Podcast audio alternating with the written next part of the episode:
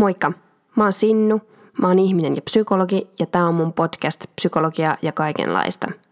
Tämä podcast on tarkoitettu kaikille meille uteliaille sieluille, jotka haluamme paremmin ymmärtää itseä ja toista ihmistä.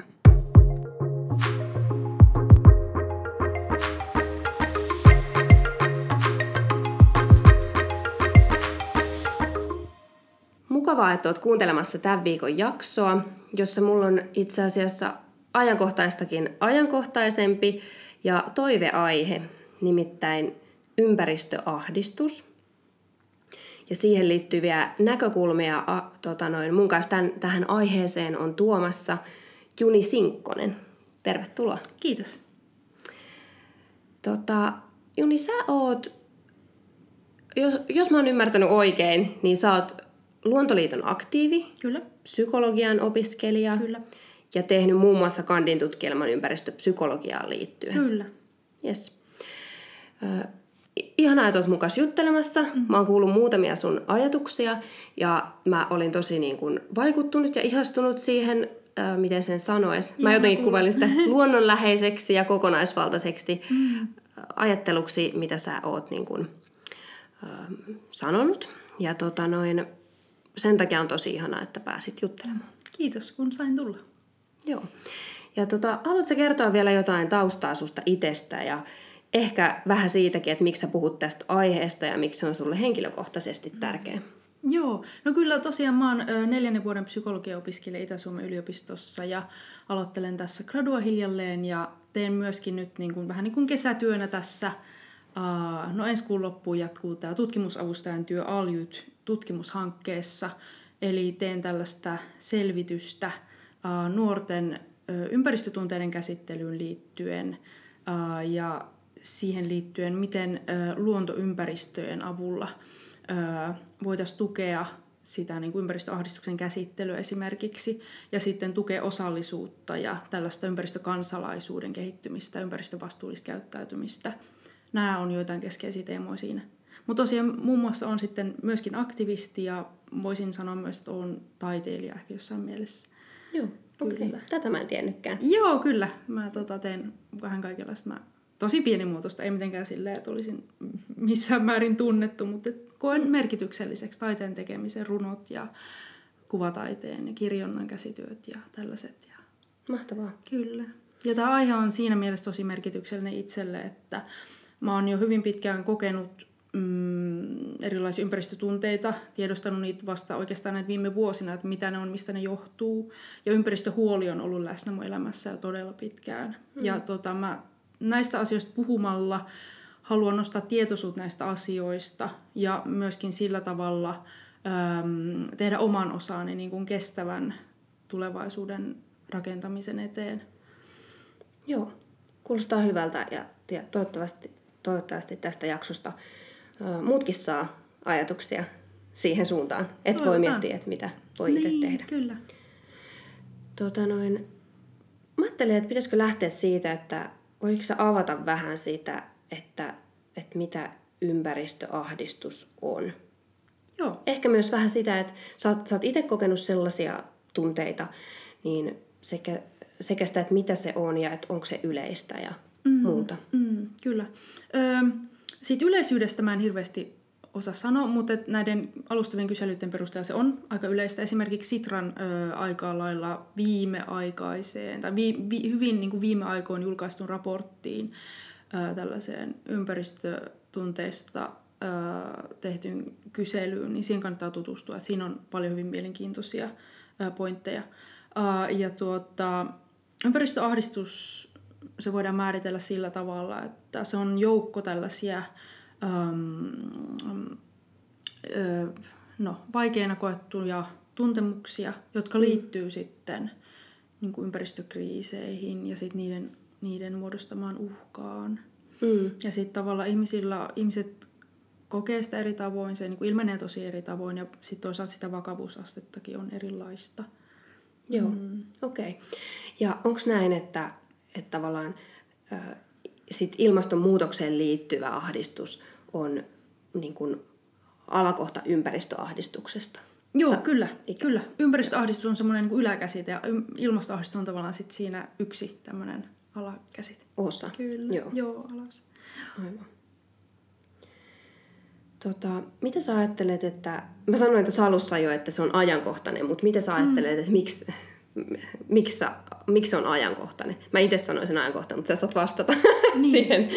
Ympäristöahdistus. Joo. Joo, kyllä, no, kyllähän me eletään sellaista hyvin murroksellista kautta ihmiskunnan historiassa. Et nyt on tämmöinen kumuloituvien ihmisen aihe, hyvin, hyvin pitkälti aiheuttamien ympäristökriisien, ilmastokriisin aika. Että tavallaan se on luonnollista, että siinä herää myöskin tässä myllerryksessä ihmisillä sellaisia tunteita, mitä ei välttämättä tois, toisenlaisissa olosuhteissa heräisi sitten. Vaikka ympäristötunteita on ollut varmasti aika lailla kautta aikain, mm. sekä tällaisia myönteisenä koettuja että kielteisenä koettuja. Mutta nyt tällaisen kriisin aikaan, niin etenkin ehkä nää, näitä tällaisia kielteisenä tai niin sanotaan myös, jotkut sanoo myös tummiksi tunteiksi, niin se, sellaisia ympäristötunteita varmasti herää ihmisillä aika lailla. Joo. Mm. Käy järkeen. No tota, miten, miten sä oot lieventänyt sun ympäristöahdistusta tai sitten, että miten, miten joku niin kuin, kuulija voi sitä lieventää? Mm, joo, lieventäminenkin on ihan tota, toisaalta hyvä sana, uh, mutta ehkä mä ehkä itsekin käytin sitä aiemmin, mutta ehkä vielä, mm, vielä enemmän käyttäisin tota, niin kuin tunteiden käsittelyä Joo. tällaisena niin kuin keskeisenä ää, terminä, että, että tavallaan Ehkä me eletään sellaista kulttuurista aikaa, jossa tällaiset kielteisenä tai vaikeana koetut tunteet on sellaisia usein just sellaisia, että ne, nähdään, niin ne halutaan pois pyyhkiä jollain tavalla, mikä ei sinänsä ole kovin rakentava eikä se ole hyvinvoinnin, hyvinvoinnin kannalta niin kuin kestävää mm. pitkälle vietynä. Että, että tavallaan olisi todella tärkeää, tai kaikilla tunteilla on oma funktionsa, niillä on se paikka ihmisen elämässä. Me koetaan, me ollaan niin tosi moniulotteisia olentoja tunteiden kannalta. Ja sen takia olisi hyvin tärkeää pyrkiä käsittelemään niitä ihan kaikenlaisia tunteita, hyväksymään ne. Ja tuota, myöskin ehkä purkamaan sitten niitä sellaisia väyliä pitkiä, jotka on rakentavia, jotka mm. tukee myös sitten tota, vaikkapa ihmisenä kasvamista. Mm. Näin mä itse ajattelen. Joo, kyllä. Eli niin kuin lähin jotenkin ymmärsinkö oikein, että niin mennä niitä kohti niitä tunteita, että ei, ei ainakaan pelätä. Kyllä, että mm. joo, että kirkastaa niitä itselle, että mistä tämä tulee ja että niin, kyllä, kirkastaa joo. niitä, tunnistaa niitä, hyväksyä ne. Mm. Kyllä. Varmaan tuohon liittyy myös se, että jos miettii, että mitä, mitä sitten sellainen ihminen, joka ei koe ympäristöahdistusta, mm, mm.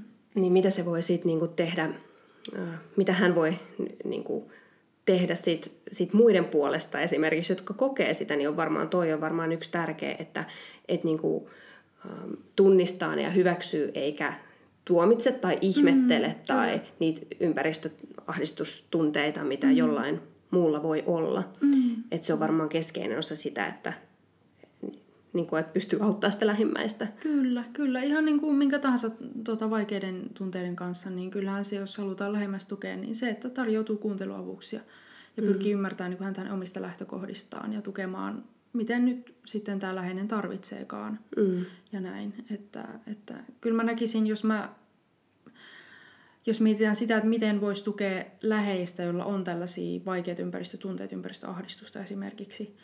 Niin kyllä se just, että tarjoutuu niin kuin kuuntelemaan, keskustelemaan hänen kanssaan. Toisaalta sitten voi, jos voimavaroja on, on tosi tärkeää kartoittaa myös niitä omia voimavaroja, katsoa, että mihin, mihin oikeasti jaksamista. Tota, Sitten voi yhdessä myös pyrkiä löytämään niitä keinoja, mitenkä, mitenkä tota, jos tämä ympäristö, vaikeita ympäristötunteita kokeva ihminen, hän kokee tarvetta toimia ja kokee, että se on hänelle se oikea väylä tavallaan myös käsitellä niitä tunteita. Niin tuota, että millaisia, millaisia väyliä olisi sitten toimia, millaisia mm. keinoja. Koska meillä kaikilla on kuitenkin omanlaiset ja meille itsellemme sopivat väylät käsitellä niitä tunteita. Ja toisaalta mm. myöskin, sitten jos on halu toimia ympäristö hyväksi, niin sitten toimia se ympäristö hyväksi mm. eri tavoilla. Mm. Joo, kyllä. Mä jotenkin mietin sitä, että, että kun, kun li, siihen liittyy toi tunteiden, tunteiden kohtaaminen, niiden negatiivisten tunteiden kohtaaminen, mulla tulee itsellä heti jotenkin mieleen äh, esimerkiksi se, että kun, kun eletään tässä meidän yhteiskunnassa, niin jotenkin me saadaan varmasti itsemme koko ajan kiinni asioista, mm. jotka ei niin kuin kestä sitä ikään kuin päivänvalosta tarkast- tarkastelemista. Mm. Mä mietin, että jos mä lähtisin miettimään mun arkea niin kuin jokaista tekoa, mm. niin sit siinä voisi aiheuttaa tosi paljon vaikka ahdistusta se, että et, et tämäkin vaikka saastuttaa ilmaa tai jotain muuta. Tai joku tuote on varmasti, esimerkiksi joku tuote on valmistus on niin monimutkaista, että mä en voi ikinä saada päästä sinne tuotannon niin kuin juuritasolle mm. ja kaikkeen, kaikkeen niin kuin käsiksi. Mm. Niin onko tähän jo mitään niin kuin neuvoja sulla, tai onko sä itse käsitellyt tätä, että, että kun ne asiat on toisaalta niin monimutkaisia tässä yhteiskunnassa, missä me eletään, että miten, miten pärjätä sen kanssa? Kyllä, joo, siis tämä on kyllä, tämä on yksi tosi haastava kysymys, mutta et, tässä kohtaa mä haluaisin tota, sanoa sille, että on tärkeää ymmärtää, että, että tavallaan tämä yhteiskunta ja aika, missä me eletään, nämä rakenteet, joiden keskellä me eletään, nämä ei tee ö, kestävää elämäntapaa ja valintoja helpoksi.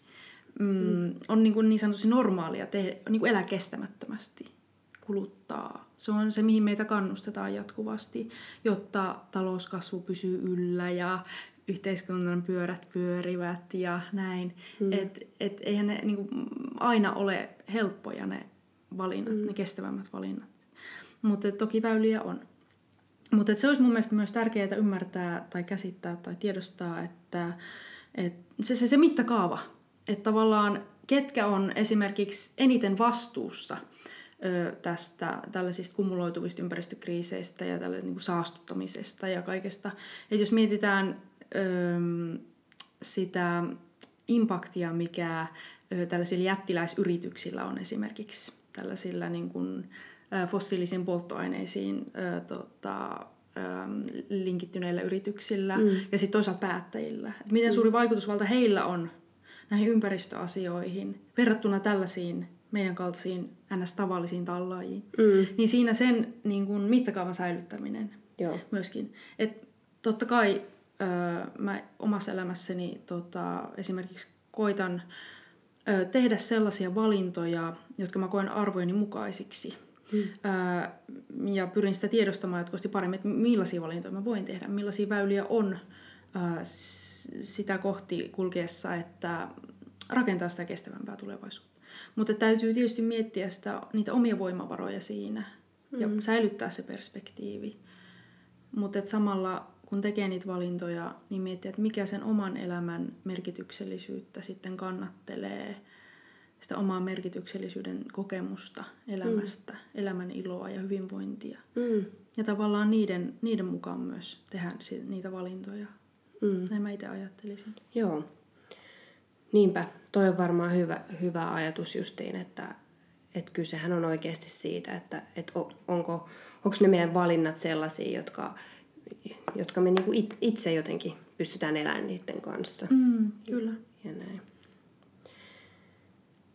Tota, mulla tuli tällainen kysymys tästä aiheesta, että mm, mut kysyttiin, että milloin kannattaa hakeutua psykologille kautta ammattiavun pariin, jos tämä ympäristökysymykset ahdistaa mä itse ajattelen tätä, voit sanoa mitä, mitä sä ajattelet, mm, mutta mm. mä jotenkin käsitin tätä sille, että ajattelen, että tai no itse asiassa sanoit sen tuossa alussa, että, että just, että, että ympäristö- tai ilmastoahdistus vaikka Joo. tai joku muu on, on samanlainen ahdistus kuin muukin ahdistus. Mm, jossain Et, mielessä. Onhan siinä omia piirteitä, mm. mutta... Niin, varmasti joo. Niin, mutta se tunnekokemus kuitenkin on se. se joo. On. joo. Ja jos mä oon käsittänyt oikein, niin ne, ne niin kuin, tota, oireet voi olla aika samanlaisia mm, mm muu, muunlaisen niin kuin ahdistushäiriökäyttäytymisen kanssa. Mm. Että sitten jos ne menee niin kuin sellaisiksi, että et ei saa tyyliin niin kuin nukuttua tai mm. rupeaa olemaan jotain tosi niin kuin, äh, näkyy niin kuin fyysisinä ongelmina, jos se ahdistus rupeaa niin kuin fysiikassa näkymään, mm. niin, niin että sitten voisi siinä kohti olla se, että että se ei ole sellaista jotenkin hetkittäistä mielialan muuttumista, vaan sitten jotenkin pysyvämpää lamaantumista.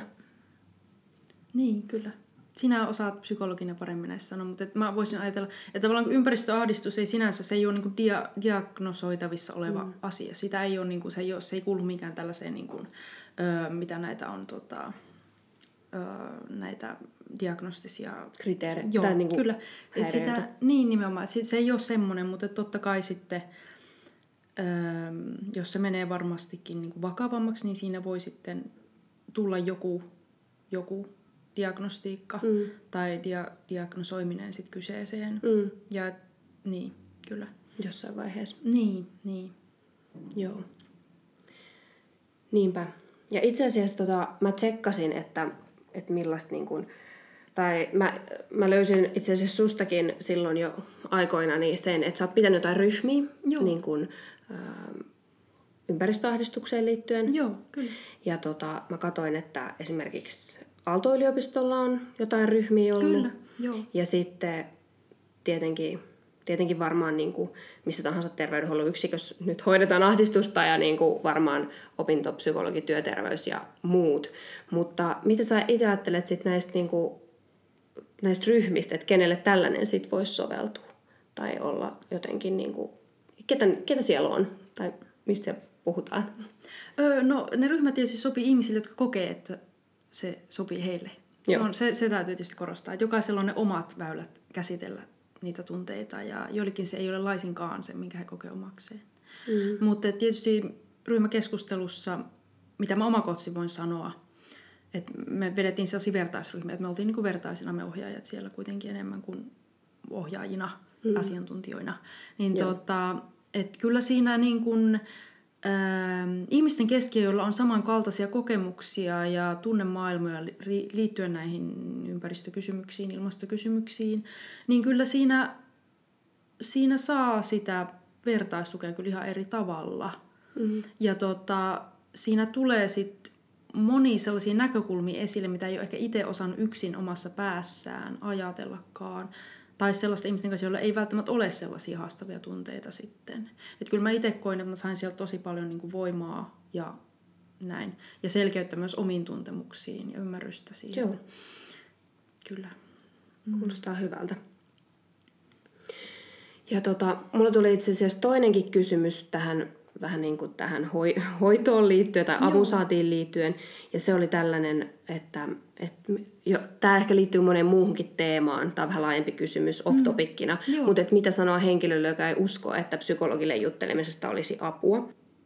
Tämä varmaan riippuu aina tosi paljon tilanteesta, mutta ehkä mä lähden yleisestikin siinä, että, että tavallaan tällaiset niin kuin justiin tunnetaidot, ja mielenterveyteen muut, mu, mu, muuten liittyvät taidot on usein psykologeilla ja jollakin muillakin terveydenhuollon ammattilaisen hallussa, joten mä ajattelen, että, että, että niistä oppimisesta tai, tai näin, niin ei kannata tietenkään ehkä kenenkään suorilta tyrmätä sitä, mutta tota, toki, että vaikka, vaikka on vaikuttavaa hoitoa, niin kuin psykologiset hoitomenetelmät, niin kaikki ei niistäkään hyödy. Vähän niin kuin sanoit ryhmistä, että ei, niin. ei ne niin. ole kaikille tietenkään. Että jos sä et usko siihen, niin se voi olla sitten vähän vaikeaa. Eikä psykologillakaan kaikki hyödy ja eihän psykologeille esimerkiksi mennä yleensä, jos ei ole niin kuin omaa motivaatiota esimerkiksi, joka on tärkeä tekijä sit siinä, että siitä, avust, siitä on oikeasti jotain hyötyä.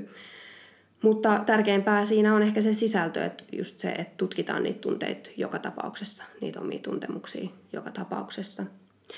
Ja mä mietin itse jotenkin tähän ympäristöahdistukseen liittyen, että, että kun sä oot Juni perehtynyt ympäristöpsykologiaan, niin ehkä Joo. joku, joka ei halua mennä psykologille juttelemaan, voi hyötyä jotain ympäristöpsykologisista ajatuksista mm. sitten kuitenkin.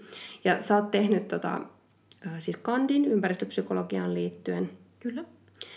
Ja tota, haluatko sä kertoa, että mitä on ympäristöpsykologia? Joo, no ympäristöpsykologia, mä, mitä mä itse olen käsittänyt sen, niin se on sen tutkimista, että miten tavallaan, millaista on niin kuin ihmisen, se, hänen ympäristönsä vuorovaikutus niin psykologisesta näkökulmasta. Että tavallaan miten öö, erilaiset ympäristöt vaikuttavat esimerkiksi ihmisen kognitiivisiin toimintoihin ja tuota, vaikkapa elpymiskokemuksiin. Mm. Ja sitten no, ympäristöpsykologia voidaan periaatteessa jakaa silleen green psychology, joka on siis tälle luon, luontoympäristöihin keskittyvää ympäristöpsykologiaa, Joo. ja sitten toisaalta myös rakennettuihin ympäristöihin keskittyvään tällaiseen osa-alueeseen. Joo. Ja ympäristöpsykologiassa tavallaan on haarautunut tämmöinen, voisi sanoa, että mm, se on, ne on tavallaan siitä syntyneitä jossain mielessä ilmastonmuutospsykologia ja esimerkiksi luonnonsuojelupsykologia. Ja mä itse olen ehkä enemmän niin kuin just luonnonsuojelupsykologia psykologiasta kiinnostunut tällä hetkellä, että hiljalleen perehdyn siihen, tietysti ilmastonmuutospsykologiaan myöskin. Mm. Luonnonsuojelupsykologian piirissä muun muassa tutkitaan luontoyhteyttä esimerkiksi, ja miten arvot vaikuttaa sitten vaikka tähän niin kuin ympäristövastuulliseen käyttäytymiseen. Okei, okay. joo. Kuulostaa tosi mielenkiintoiselta. Mitä sä ajattelet, että, että sit niin kuin psykologiatieteellä ja, ja psykologeilla toisaalta voisi olla tai on sun mielestä annettavana niin kuin ympäristökriisin, ilmastonmuutoksen suhteen? Mun mielestä meillä ja meidän ammattikunnalla on aivan valtavasti annettavaa. Meidän pitäisi vain uskaltautua soveltamaan sitä meidän tietämystä ja osaamista.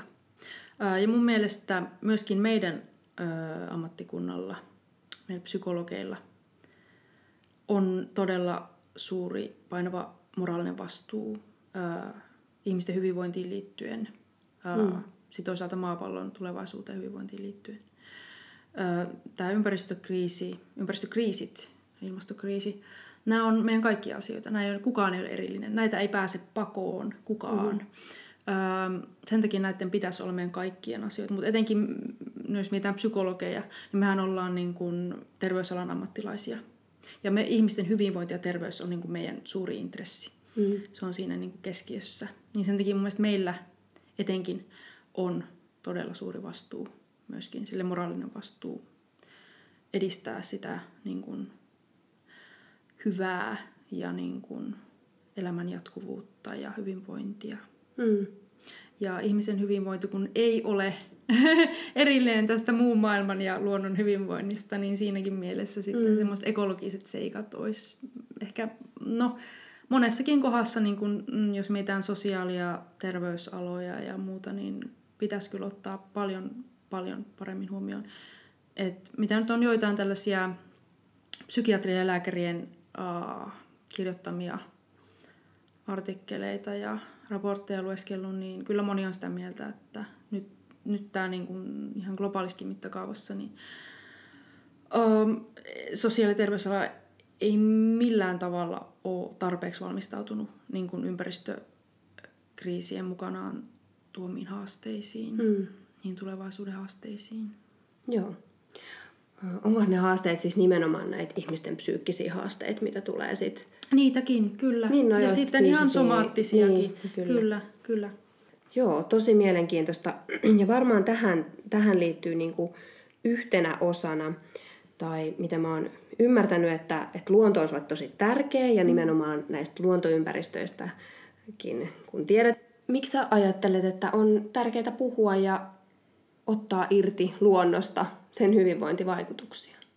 Öö, joo, siis öö, nyt jos mietitään niitä kaikki valtavia sekä fyysisiä että psyykkisiä terveysvaikutuksia, mitä luontoympäristöillä on ihmisille, mm. niin totta kai tavallaan nehän on valtava siis kansanterveydellinen voimavara ensinnäkin. Ja päättäjien pitäisi mun mielestä huomattavasti enemmän kiinnittää huomiota tämän takia ää, luontoympäristöjen tota, suojeluun ja, ja tota, ennallistamiseen ja tällaisiin, tällaisiin asioihin. Mutta mä ajattelen myös hyvin vahvasti, että yhtä lailla kuin me ihmiset ää, tietyllä tavalla hyödytään luonnosta, paitsi nyt näiden kaikkien resurssien kautta, mitä me ammennetaan sieltä sitten, ja tämä materiaalinen hyvinvointi, mikä sieltä tulee, ja tietysti nämä kaikki terveysvaikutukset, hyvinvointivaikutukset, niin yhtä lailla meidän pitäisi kunnioittaa ja vaalia ja palvella ää, luontoa takaisin. Että se ei vaan voi olla semmoinen ottamissuhde. Mm. Koska tota, tämä perustus ihan sellaisen perustavanlaatuisen tosiasiaan, että ilman hyvinvoivia ekosysteemejä, ilman tasapainoisia ekosysteemejä, vakaata ilmastoa, ei ole ihmisen terveyttä, ei ole ihmisyhteiskuntia ensinnäkään, ainakaan kovin tasapainoisia sellaisia, mm. niin tota, et siinä jos me tavallaan sivuutetaan ää, tällä ekosysteemien tasapaino ja sitten toisaalta niin kun sivuutetaan se meidän vaikutus näihin tähän maapalloon, niin siinä me kaivetaan sitä kuoppaa meidän omien jalkojen alle. Mm. Et tuota, Mm, toisaalta sitten mä ajattelen, että ö, on tärkeää puhua näistä hyvinvointivaikutuksista ja terveysvaikutuksista. Ö, se voi toimia välineenä sille, että, että, että lopulta sitten se ymmärrys siitä luonnon itseisarvosta kasvaa. Että se ei ole enää semmoinen pelkkä niin kuin väline, semmoinen, josta me vaan otetaan ja otetaan, vaan se on itseisarvo, se on se elämän perusta, se on se hyvinvoinnin perusta. Ja sen takia me, me, me voitaisiin niin kuin sitten, sen kautta me voitaisiin rakentaa, ymmärryksen kautta me voitaisiin rakentaa sitä kestävämpää ja vastavuoroisempaa suhdetta niin kuin tähän ympäristöön, missä me eletään. Mm. Tuo on tosi hyvin kuvattu just tuota vastavuoroisuutta ja sen niin kuin tärkeä, tärkeyttä, mikä on siellä niin kuin pohjalla. Mitä sä itse ajattelet, että niin, mitä luontoyhteys merkitsee sulle henkilökohtaisesti? Se on oikeastaan semmoinen asia, mikä mulla on valaistunut vasta tässä aikuisiän myötä vähän enemmän. Mä oon vahvistanut mun luontosuhdetta, tai se on vahvistunut. Mä en suinkaan itse ole vastuussa sen vahvistumisesta. Mm. No, totta kai luontoa tarvitaan siihen. Ähm, se on mulle kirkastunut vasta tosiaan nyt, kun se on vahvistunut enemmän. Mm, se merkitsee mulle todella monia asioita. Se merkitsee mm, sitä, että mun hyvinvointi on kasvanut. Uh, ja tuota, mä oon jotenkin koen, se elämän merkityksellisyyden tunto on jotenkin kasvanut enemmän. Jollain tavalla se on tämä luonnossa oleminen ja tavallaan sille yhteydelle jollain tavalla antautuminen, sille ymmärrykselle antautuminen, että me ollaan tosiaankin kaikki täällä yhdessä, elellään täällä elonkehällä ja, ja muuta. Mm, se on jollain tavalla avartanut mua ja tehnyt mua avoimemmaksi. Mä koen, että mä olen vähän luovempi jopa. Ja toisaalta se ymmärrys auttaa mua myöskin, se antaa mulle voimaa puhua näistä asioista. Se on kirkastanut mulle sitä, että mikä oikeasti on todellakin mun elämässä tärkeää. Mm. Ja semmoinen tietynlainen herkkyys on ehkä vahvistunut myöskin mm. tietynlaisille signaaleille. Ja yksi, yksi asia, mitä mä, mikä on oikeastaan ollut aikamoinen herätys itselle. Um, mä oon luonnossa kokenut sellaisia ei-uskonnollisia henkisiä kokemuksia, mm. jotka on myöskin sit omalla tavallaan kontribuoinut tosi paljon mun hyvinvointia. Joo. Se on sellaista tietynlaista ihmettelyä ja uppoutumista siihen ympäristöön ja niihin kaikkiin prosesseihin, mitä siellä tapahtuu, ääniin. Ja se on semmoinen tosi kokonaisvaltainen kokemus ja tuota, hyvin herkistävä myös. Ja viimeiseksi mä nyt haluan sanoa tähän, että mulle tuo aivan valtavasti lohtua ää, tiedostaa, että mä oon osa jotain tällaista näin kaunista ja monimuotoista elämää sykkivää kokonaisuutta, hmm. kun tämä meidän maapallo. Ja se tekee mut todella kiitolliseksi ja myös olon tosi nöyräksi. Ja siinä on vaan tosi hyvä elää siinä tunteessa. Mm. Ihanasti sanottu. Ja jotenkin tosi mun mielestä lohdullisesti kaiken sen ahdistuksen keskellä, mistä niin kuin voi oikeasti tuosta varmaan saa tosi paljon voimaa varmasti. Mitä sä haluaisit sanoa ihmiselle, joka, tota noin, joka haluaisi niin kuin vahvistaa jotenkin luontoyhteyttään mä mietin itse esimerkiksi itteeni, että, että mä tykkään ihan älyttömästi olla niin kuin luonnossa ja hankkiudun sinne säännöllisin väliajoin vähän pidemmäksikin aikaa. Mutta, mutta mulla tulee ihan tässä vähän fiilis, että, että jotain vielä lisää. Niin mitä sä sanoisit mulle, tai varmaan kuulijoissa on monta, jotka miettii. Mm.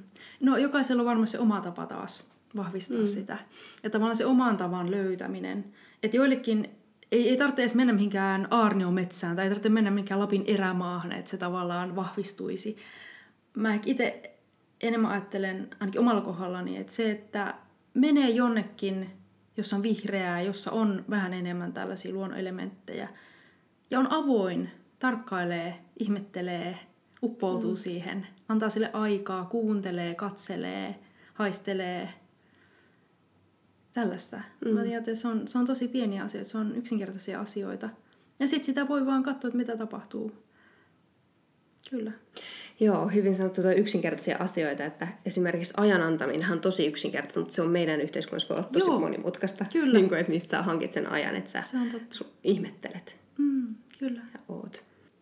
Jos lähdetään jotenkin kiteyttämään tätä meidän keskustelua, mulla ainakin jotenkin jäi sellainen niin kuin fiilis tästä, että että mitä niin kuin, että jotenkin siihen, että, että luontoa voi niin kuin suojella ja muuta, niin pitää jotenkin niin kuin olla sitä lähellä tai kerätä niin kuin tietoa siitä tai, tai että niin kuin ympäristöä voisi suojella, sanotaanko ennemmin näin. Mm. Ihan, että niin kuin, että siitä voi niin kuin kerätä tietoa ja sitten niin kuin laittaa asioita perspektiiviin, ähm, tiettyjä asioita.